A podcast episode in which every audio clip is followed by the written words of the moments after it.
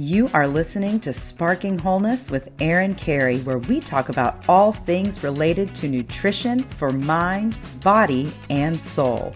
Are you ready? Let's do this. Hey, everybody, it's Erin Carey, and welcome back to Sparking Wholeness. Today, I am sitting down with Jake Eagle. He is a psychotherapist, mindfulness instructor, fellow member and trainer of the International Association of Neurolinguistic Programming. After working 30 years in private practice, he now works part time as a meta therapist, working with people who want to go beyond the bounds of traditional therapy. He is also co author of the new book, The Power of Awe which is AWE, it's an acronym, overcome burnout and ease, ease chronic pain, find clarity and purpose in less than one minute per day. He co wrote that with Michael Amster. So thank you. Welcome, Jake, to the show. Great to be here. Nice to meet you. And that was a mouthful. That introduction. Yeah. Well, you, I'm I'm curious, and I'm sure some of my listeners are as well. Um, what is a meta therapist? So, meta means beyond. So, if you think about people being in therapy, sometimes for many years, the question is, what's beyond therapy? Right. Um, and I think there is something that is very distinct that goes beyond traditional therapy. And that's really my focus. I've worked for, as you said, I've worked for 30 years as a psychotherapist. And although I really deeply believe in the work and I love doing it, I'm also concerned that it becomes, for some people, it becomes almost a trap where we get overly self absorbed. We're thinking about ourselves, we're thinking about our problems, we're thinking about what's wrong. And I think after a certain amount of time, we need to stop. We need we need to cut back on that and hopefully our therapy has been productive. We've grown, we've developed good communication skills, we have better relationships. At a certain point, it's time to celebrate life and enjoy ourselves. That's really that's really the focus of doing meta therapy is saying how do you get out of working so hard and get to a place of celebrating being alive I love that. You know, it's interesting. My husband is a therapist, and we work together at a holistic counseling and wellness center. And we talk about this all the time is that you can have people in talk therapy for 30 years just going over the same things. And um, my belief, and it sounds like this is what you're coming from as well, is that we need more tools. We need to employ, I mean, there are lots of healing modalities to do that. Um, but what are specifically some other things that you use in your practice? Well, this gets to probably the most fundamental model that I've created in the last decade. And the model is called three levels of consciousness. And the way it works is we've identified, when I say we, I developed this model with my wife, Hannah. She and I have been putting on retreats for about the past 20 years. And I think it was around 10 years ago when we realized that people were getting more out of our retreats when they were experiencing joy and connection with other people, as opposed to just focusing on their issues, their challenges, their problems. So we started to play with the design of the program and we came up with this model called three levels of consciousness. And what we did is we defined them as the first one being safety consciousness. So safety consciousness is where we spend probably 90 plus percent of our time, maybe more, focused on being productive, um, getting business done, um, making sure that we feel safe, that the people we love feel safe. We're, we're very oriented towards uh, trying to make things work well. And it's a very valuable state to be in. It's extremely necessary, but it's also limited. So if we move beyond safety consciousness, we go into what, what we refer to as heart consciousness. Heart consciousness is very simply a state of gratitude and appreciation. And, uh, you know, we've all experienced it where we just have this deep sense of gratitude for the people in our lives, maybe our pets, um, maybe the home we live in, maybe the work we do, it, our surroundings, all sorts of things that bring us a sense of gratitude. And when we focus on those, it actually shifts our physiology, which of course shifts our emotional state. And so we're teaching people to access heart consciousness so that they're not stuck in safety. I'll give you an example. Let's say mm-hmm. that let's say something happens between you and your husband, there's a little bit of tension, and you feel like you need to sit down with him and have a conversation. The, the way that most people do that is they get tense, they're a little concerned, they're worried that it may not go well. And so they're going into safety consciousness.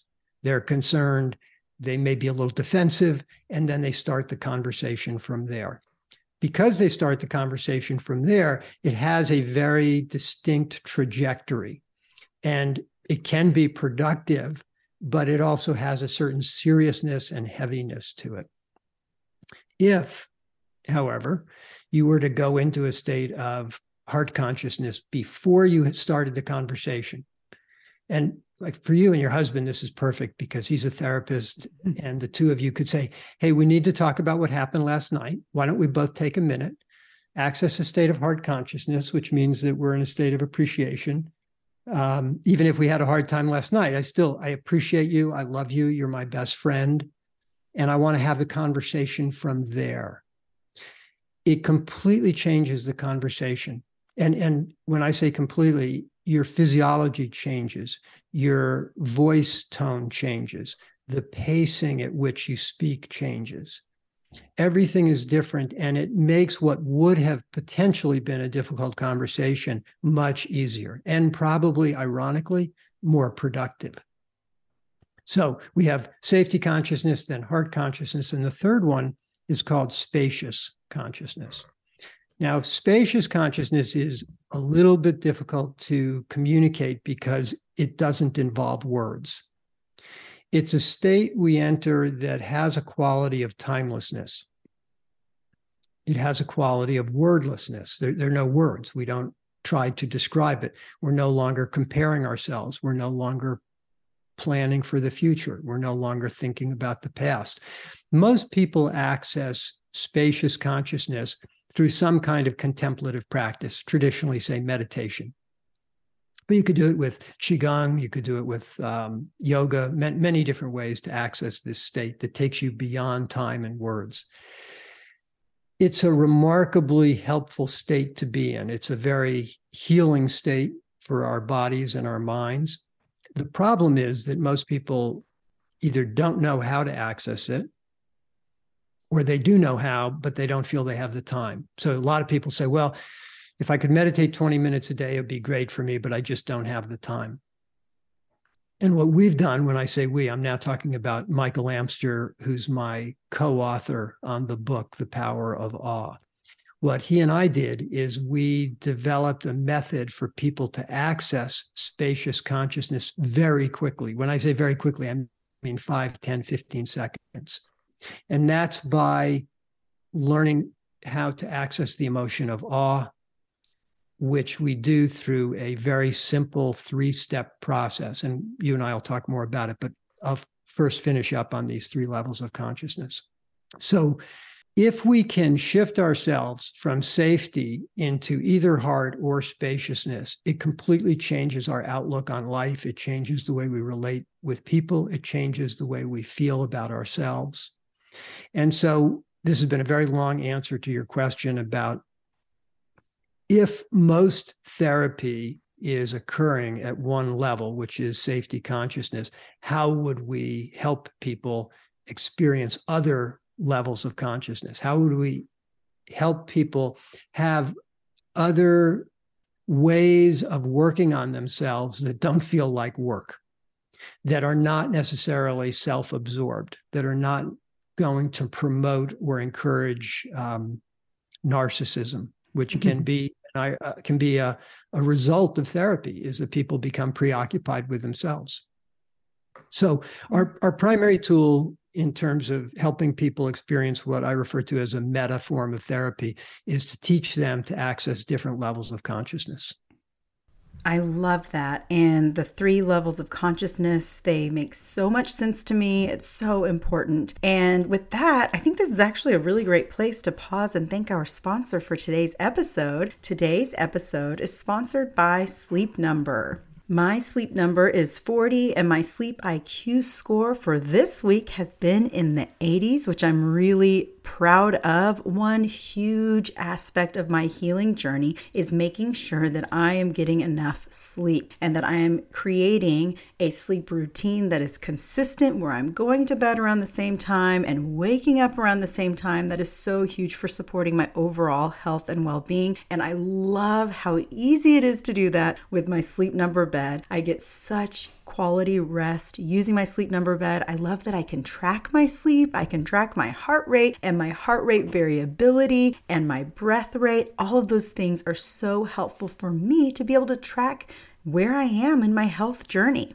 Quality sleep is important as we start a new year, especially because everybody's got their New Year's resolutions, right? Well, focusing on getting better sleep can help you reach the goals that are important to you by making a positive impact on your overall health and mental well being. Many people are making resolutions to exercise more or eat healthier or parent with patience, but all of those resolutions are better when you are getting quality sleep. And as much as winter may seem like a cozy time for sleep, Extra layers of blankets and quilts can also create a warmer microclimate, which could lead to more tossing and turning. So, to help your body temperature self regulate and to sleep your best in these cold months, follow these temperature tips. Keep the thermostat a neutral 65 to 68 degrees at night, which is ideal for sleep. Wear breathable fabric pajamas and nightwear to keep from overheating. Warm your body before bed, and that can send you to sleep faster. Try sipping warm tea or take a warm shower or bath. It's also really relaxing as well. Consider a humidifier to combat dry air and soothe nasal passages so you sleep more soundly. Those are all such helpful tips for me and how I get to sleep because I know if I'm too warm, it's going to show up on my sleep IQ score and I'm not going to sleep as well. Why choose proven quality sleep from Sleep Number? Because to be your best every day, you need proven quality sleep every night. Discover special offers now for a limited time at your local Sleep Number store or sleepnumber.com slash wholeness. That's sleepnumber.com slash wholeness. So, Jake, getting back to this topic of the power of awe and your books surrounding the power of awe, what's the premise and why did you and your co author decide to put it in book form? Great. Well, it actually ties into what we were talking about because five, maybe six years ago, my wife Hannah and I moved to Hawaii. We were living in Santa Fe, which is where I was in private practice. And then we moved to Hawaii, and I had what I call the three H's I, I was living in Hawaii, which I love. We have a wonderful home. We feel very good here. And I had my wife, whose name is Hannah, which begins with an H. So I had the three, what I think of as important H's. And yet I wasn't, uh, wasn't happy.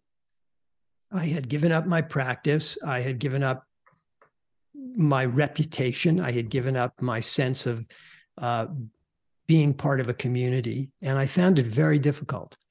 And so I started doing exactly what people do in therapy. I started focusing excessively on myself and trying to figure out what was wrong.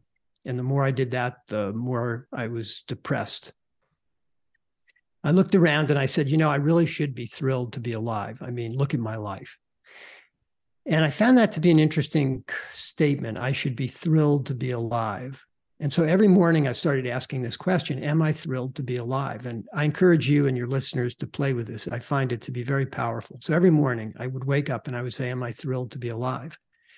The more I asked the question, the more I saw wonderful things in my life that were a basis for me to be thrilled. And when I say thrilled, I mean to be excited, to embrace life, to look forward to each day. And I found this to be so helpful. I ended up designing a 21 day course, which I taught online. And it was a very successful course. People were signing up for it, going through it. And there was a buddy system. Everybody who took it would be buddied up with someone else. And the focus was on what would it take for you to be thrilled to be alive? And as part of that, we asked people, I asked people to meditate 10 minutes a day. And what I found is that most people said they just couldn't. They didn't have the time. right. So I came up with this idea. I said, well, if you can't meditate 10 minutes a day, how about meditating for 30 seconds? Just just give yourself 30 seconds where you take a break and you meditate on something. And at the end of the course, it turned out that the people who were doing what we called micro meditations were getting similar benefits to the people who were doing the 10 minute meditation. And in the course was my co author, Michael Amster. He was a student in the course. So he said, you know, I think these micro meditations, I think we should call it microdosing mindfulness, which I loved. I thought it was great. I love that. yeah. And and he started doing it and I started doing it even after the class ended and we found it to be very powerful. And so we decided we would each run a pilot project. He's a doctor, he's a pain specialist in the Santa Cruz, California area. Oh. Very unique doctor. He takes time with his patients, he cares about them, he gets to know them. Um, he's we need more doctors like that. So he ran a pilot project with about 15 of his patients, and I ran a pilot project with about 15 or 20 of my clients. And we taught them microdosing mindfulness. We taught them how to be mindful for very brief amounts of time for 21 days. The reason we do these programs for 21 days is there's a theory that it takes about 21 days to form a new habit. So that's why we picked 21 days. So at the end of 21 days, people were doing incredibly well. The results were really impressive. We used some formal measurement instruments to see what happened to people in terms of their psychological and physical health, and it improved. So when we were done, Michael flew out here to Hawaii and we tried to figure out what's going on. We tried to deconstruct why is this so powerful? And that's when we realized what's happening is people are accessing a state of awe, the emotion hmm. of awe. So we started researching awe. We found that the most uh, prominent researcher in the country or probably the world is a guy named Dacher Keltner, who is a professor at uh, University of California, Berkeley, and has something called the Greater Good Science Center, where they do a lot of research on the emotion of awe. So we went to him, we shared our results, and he said, This is fantastic stuff. He said, I think you guys have come upon what will be the future of mindfulness. It's a form of mindfulness for a culture where people are overwhelmed and too busy. So we were pretty excited. And they, we then teamed up with uh, Dacher and decided to do a large scale study. And this is roughly November of 2019. And guess what comes along is COVID. Mm-hmm. COVID happens a few months later. And we see that the doctors, nurses, frontline healthcare workers are really having a hard time burnout, depression, anxiety. So we decided to do a study with the healthcare workers at the hospital where Michael was working. And we also decided to do another study with patients and family members. So we do two studies, roughly, there's about 400 people involved. We're working with the University of California, Berkeley to make sure that we're getting uh, good research methodology and tracking results. And when the study is over, the results are fantastic. We see decrease in depression, decrease in anxiety, decrease in burnout. And this mm-hmm. is in the height of the pandemic. Decrease in burnout for doctors and nurses and frontline workers. We see a decrease in loneliness. We see a decrease in symptoms of pain. We see an increase in wellness and mindfulness. And so we realized that we're on to something and it's much bigger than we had ever anticipated. And that's when we decided that we should write an article or a book. We went out to the publishing industry and we had four publishers bid against one another to get the rights to publish our book. And that's when we knew this is really this is really worth doing right it was not something i planned on doing i was kind of in a semi-retirement mode but it seemed really valuable and important to get the word out there. So we spent the last year and a half writing the book. It will come out in January, January 3rd of 2023. And um, it, it'll be available everywhere. And we've gotten some fantastic reviews. I don't know if you're familiar with Publishers Weekly, but they do kind of the serious reviews of new books. We got a rave review there. Um, Harvard Business Review is doing a piece on it, and Spirituality and Health mm. is doing a piece on this, which is kind of interesting because they're such opposite ends of the spectrum, right? So you've got this spirituality and health, kind of the somewhat in the new age world, spirituality, and then on the other end we have Harvard Business Review, and they're both seeing terrific value in focusing on the work that we've been doing. That is incredible. I'm blown away by how much research that you do have behind this and and especially as it relates to the frontline workers that is that's very clear the the impact that this has. And so i think that's really exciting and i i'm excited for you when this book officially comes out. By the time this airs it will be out and so listeners definitely will be able to get a chance to to buy that and and start working on this themselves. So tell me a little bit more about um how this science of awe works you know well let, first let's let's back up.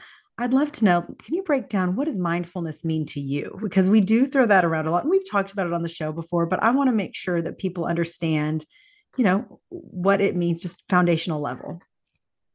So for me when i think about mindfulness there are many ways that people can achieve mindfulness. There are various practices that are out there, but I think they all have a similar goal, which is to bring us into the present moment where we're giving our full and undivided attention to whatever is going on without judging or labeling it. We're just simply present in the moment, paying attention to whatever it is that is happening. And I would say, you know, something that, and I'm glad that we clarified that just because I think that many of us are not in the present moment because we have these little devices at our fingertips all the time that are alerting us and getting in the way of being in the present moment because every single text notification or social media notification, it's an alert and we have to pay attention to that. And then we have fast paced modern life. We have, like you said, an epidemic of burnout and anxiety, and brains are extremely dysregulated right now. And we don't pause to be mindful and it sounds too hard to do because we're just not nobody's taught us that you know? This is we're kind of this uh, I, I, would say this culture is a culture of you know put your head down and survive blaze on through you know? And and distract yourself from your anxiety. Yes, that right. that's right. a great point. So when you're talking about awe when you're talking about how to enter a state of awe what does that look like well, it fits in perfectly with what you just described as the problem. So the problem is we're busy, we're distracted, our attention span is relatively short and getting shorter. And the idea of taking 10 or 15 minutes to experience mindfulness seems unrealistic to many people. So this is why Dacher Keltner said he thought what we created is the future of mindfulness because it's applicable regardless of how busy we are, regardless of how overwhelmed we are. All it takes is 5, 10, 15 seconds when you, once you learn the very simple method. And the method is built around the word awe. We took the word awe, A W E, we turned it into an acronym, and the A stands for attention. So the first step is to, and, and by the way, your listeners can do this right now. Look around and find something that you value, appreciate, or experience as amazing, right? Doesn't matter. It could be a photograph on your desk. Um, it could be another person. It could be a pet that's sitting at your feet. It could be looking outside at the trees or the flowers, depends where you are. Could be snowfall in the middle of winter, whatever it is. But find something that you value, appreciate, or find to be amazing give that your full and undivided attention. You only have to do this for the length of a breath. So it's not overly demanding or difficult. And then the W stands for wait. And the waiting is where you just give a little extra time to whatever it is you're focused on. And you're going to inhale in a normal way, but then the E stands for exhale and expand. When you exhale, you exhale a little bit longer than what would be normal. And when you do that, the way it affects the nervous system is A, it activates the parasympathetic nervous system, which helps you relax. And B, whatever sensations you have in your body will be accentuated. That's the expansion. It's the expansion of whatever you're feeling in your body. And what you're feeling in your body is positive because you were focusing on something that is positive, something you value, appreciate, or find amazing.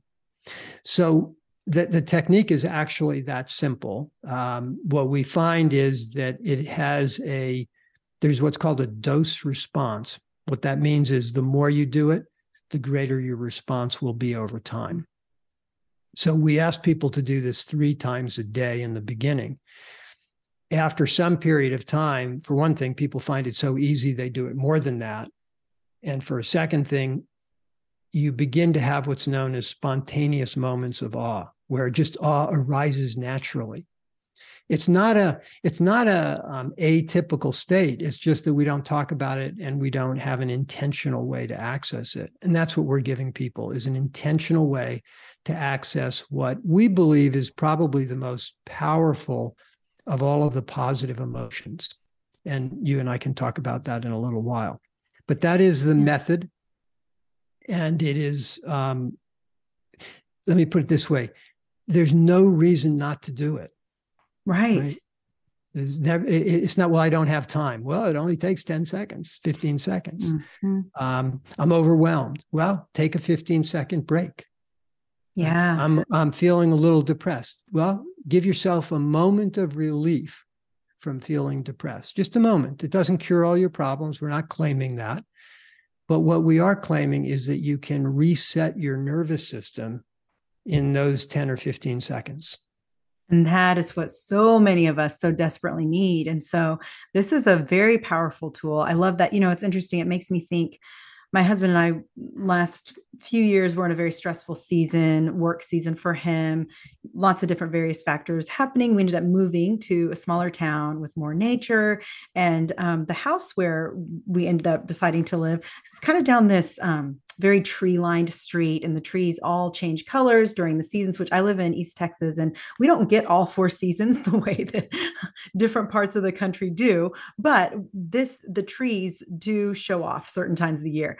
And I, when we first moved i just kept thinking every time i drove home how amazing that i get to live here how amazing that i get to live in this nature. And it was so interesting to me the more i thought that the more i thought that right? And i was picking up more on other aspects of nature that were in my neighborhood and other things. And I remember telling my husband, gosh, I mean, this was probably a year ago. I don't ever want to lose this state of wonder about where we live and nature because I really think it's it's putting me in such a positive mindset. And so what you, I mean, that's what this is. That is that's exactly interesting. Yeah. And I, I yeah. so I, I, can see that I've benefited from that myself in a different kind of way. But I, I think that that's fascinating that it's helped so many people across the board. And wonder you're, is the word you're using. Wonder and awe could almost be interchangeable, right? Yeah. Yeah. really, you're really tapping into the same thing. And, yeah. you know, sometimes people say to me, well, this is easy for you. You live in Hawaii, or they can look at where you are and say you're living in a beautiful area. But I used to work in Tokyo. I would go over there to teach psychology workshops, and I could be in downtown Tokyo, surrounded by buildings and I could still do the same practice. There's always something. There's a tree. There's a a, a piece of architecture. Uh, there's a individual. I, I give you a quick example. I remember watching people who lived in homeless uh, homeless communities. There were all these tents down in uh, the middle of Tokyo, and I would watch a gentleman come out in the morning, and he would put on his suit and he'd have a little mirror and he would adjust his tie. And here's this homeless man who's getting ready to go to work and he's taking such care of himself and how he looks. And it's just beautiful. It was a moment of awe. Mm. Uh, now, somebody may see that same thing and see it in a different way. And the reason is that awe is very personal. It mm. all depends on how you or I make meaning of whatever it is that we're attending to. So somebody could attend to that gentleman and feel great pain and sorrow, the fact that he's homeless. But what I was doing was celebrating his humanity, the fact that he still cared about how he looked, that he was, um, he had an obvious regard for himself, which I found to be quite beautiful. Hmm. And so I think for myself, as I get older, one of my desires is to be able to find the beauty and the awe in more and more and more things and people and situations. Yeah. And it, and it sounds like a practice that you have to actively continue to do. And I think that's such a good example of uh, that that awe is going to be different for each person. Um, because I, in my case i kind of had to get out of a stressful season to be able to open my eyes again. Um, but this as the research shows is beneficial for people in the middle of a stressful season. And so they can start doing this no matter their circumstances. Exactly. Yeah i mean we when we did the research, it could not have been really a more stressful time. This is a very, very early stages of the pandemic where people were really scared. Mm-hmm. There was a mm-hmm. huge amount of uncertainty. There was a lot of death and illness being reported every night. You couldn't escape it. And we were we saw just as an example, we saw a 24% reduction in depression for people who were experiencing high levels of depression during the study. People who were experiencing low levels of depression at the end of 21 days, they had no depression, none. Wow. So these are these are significant. You have to remember that was in 21 days and it was doing something that took less than a minute a day. Uh, we have a line in our book. I can't remember. I think it's the first line. It says, um, We were almost embarrassed when we stumbled upon a shortcut to transcendence. Yeah. Right? Yeah. Because neither Michael or I really believe in in shortcuts. I mean, we both have worked hard. We've done a lot of our own psychological and spiritual work, but this really does feel like a shortcut. In let you know, it, it, as the subtitle says, in less than a minute a day. And when, and when we say less than a minute a day, what we mean is you do this 10, 15, 20 second practice, but you do it three or four times a day. So cumulatively, it's still less than a minute, but you're resetting your nervous system each time and it has a cumulative effect. Yeah it does. And then there's even evidence that that this works to reduce inflammation in the body. It works on a cellular level. Yes right. That's the part i i mentioned and said we'd come back to when i when i mentioned that awe we think is the most powerful of the positive emotions. It's because it is the only emotion that we know that will reduce inflammation. And that's a big deal because, as you know, almost all illness and disease, if, if not all of it, is driven by inflammation. And so, if we can reduce levels of inflammation, we're helping people take a, a step towards health, both physical and emotional. There's really no difference between them. Um, so, yeah, that that was an extraordinary part of our findings that we are seeing the power of this emotion. And we weren't the ones who discovered that. Awe has been studied for the, well, about the last 20 years. It's been studied pretty thoroughly in the United States. But there's a distinction between all the other awe researchers and ourselves. All the other awe researchers are looking to stimulate awe with things that are extraordinary. So they'll take you and have you sit on the edge of the Grand Canyon, or they'll take you and have you watch the northern lights or they'll have you sit in a laboratory and put on virtual headset virtual reality headset and have some ex- amazing experience. And you you enter a state of awe. What michael and i have done is we have focused on experiencing awe by finding it in the ordinary right finding it in the ordinary. This is the key because the you can't go sit on the edge of the Grand Canyon anytime you want. You can't uh, listen to a phenomenal piece of music just anytime you want. You may be working, you may be having a conversation, you may be driving a car and preoccupied. But in any one of those situations, you can take 15 seconds and access a state of awe if you look around and you find something that you appreciate, value, or find to be amazing. Yeah. Yeah. I think that that is powerful. I think just the fact that it reduces inflammation on a cellular level, that it's the most powerful emotion that way. And um, I have in my notes here that it even it was measured by um, looking at the levels of interleukin 6 which is an inflammatory cytokine. So right. that's very powerful as well. Um, i don't know you know for listeners who don't understand i mean that's that's extremely helpful for regulating the immune system.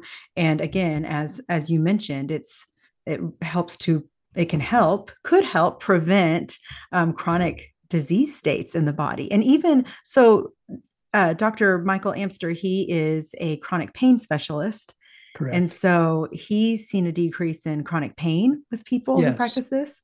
Yes. Yeah, fairly dramatic.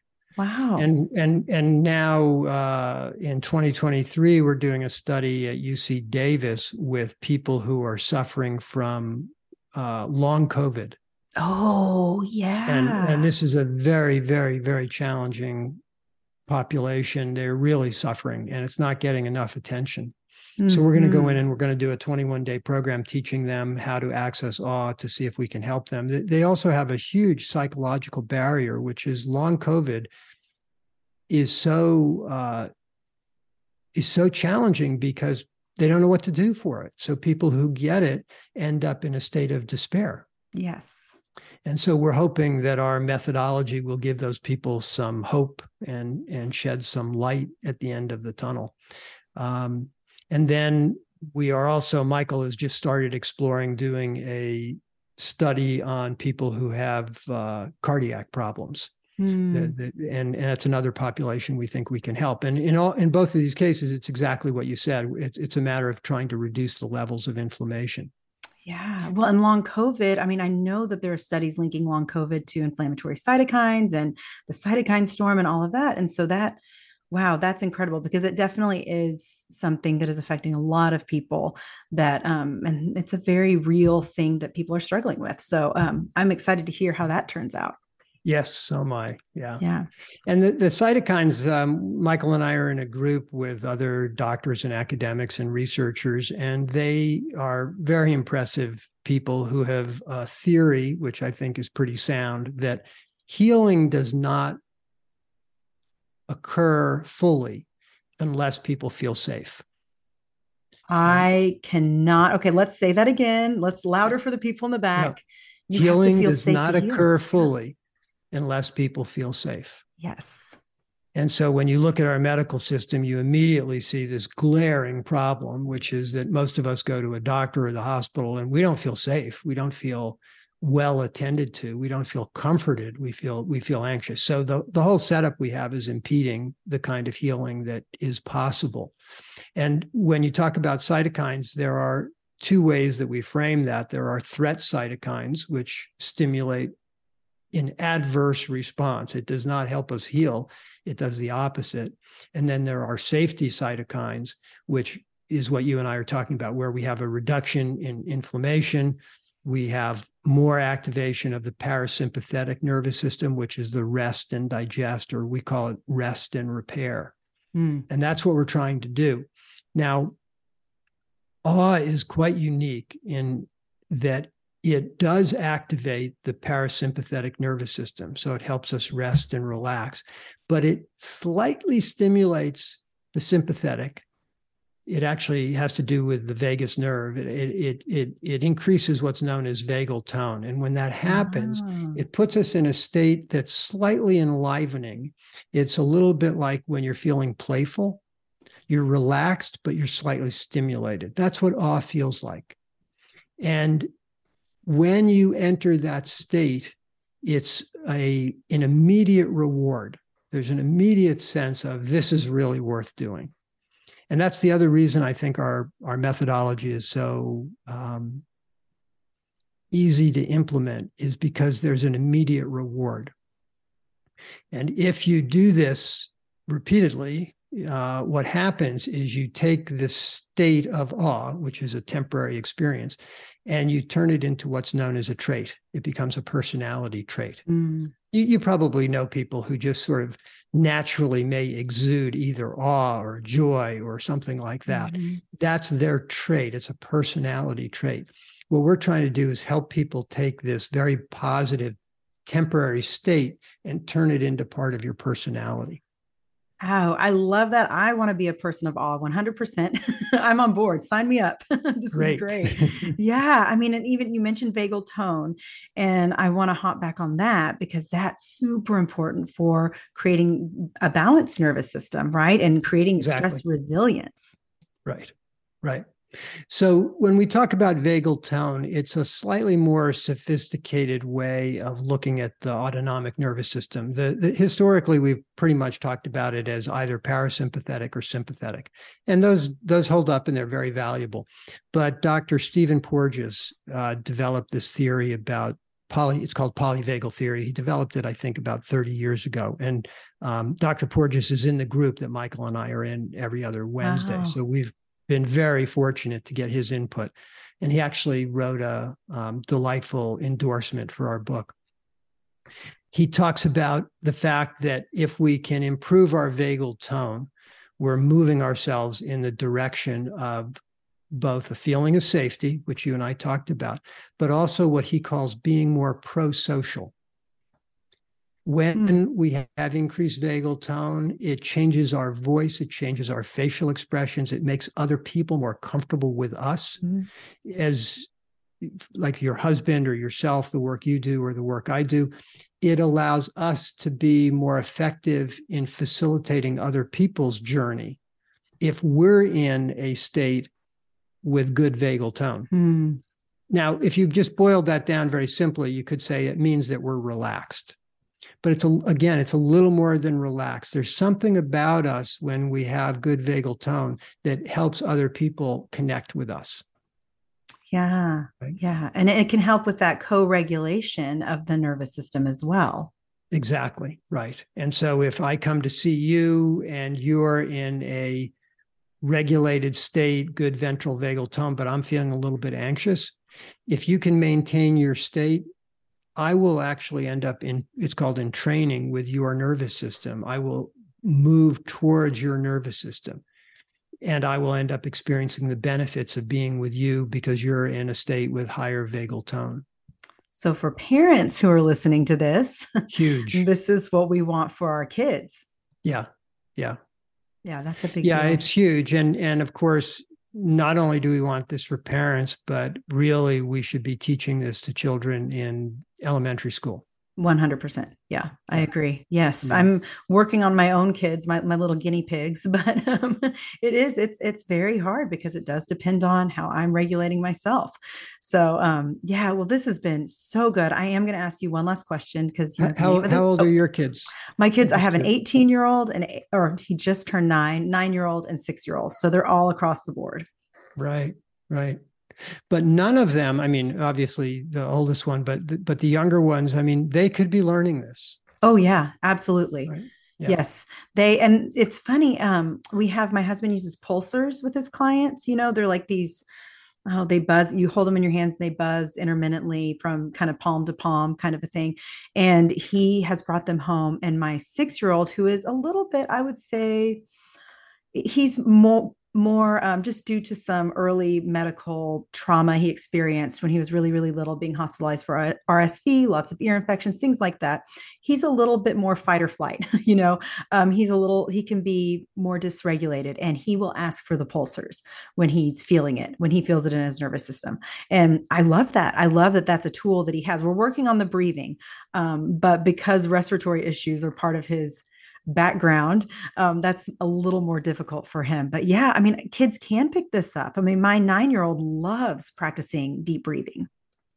And and the neat thing about doing this with young kids is that they have a natural propensity to experience awe, right? Mm-hmm. They, they, they're often going around wide eyed, like, look at that, look at that, right? And so all you need to do is help them recognize that they can do that at will at any yeah. time you're feeling a little stressed, you're feeling a little anxious, take your attention and put it on something that you love, appreciate, or find to be just wonderful. Just focus mm-hmm. on that. Inhale, wait a second. And I'll tell you in a minute why you wait, and then have them do the longer than normal exhale. The whole thing again, 10, 15 seconds. A child six years old can easily do that. Oh, yeah.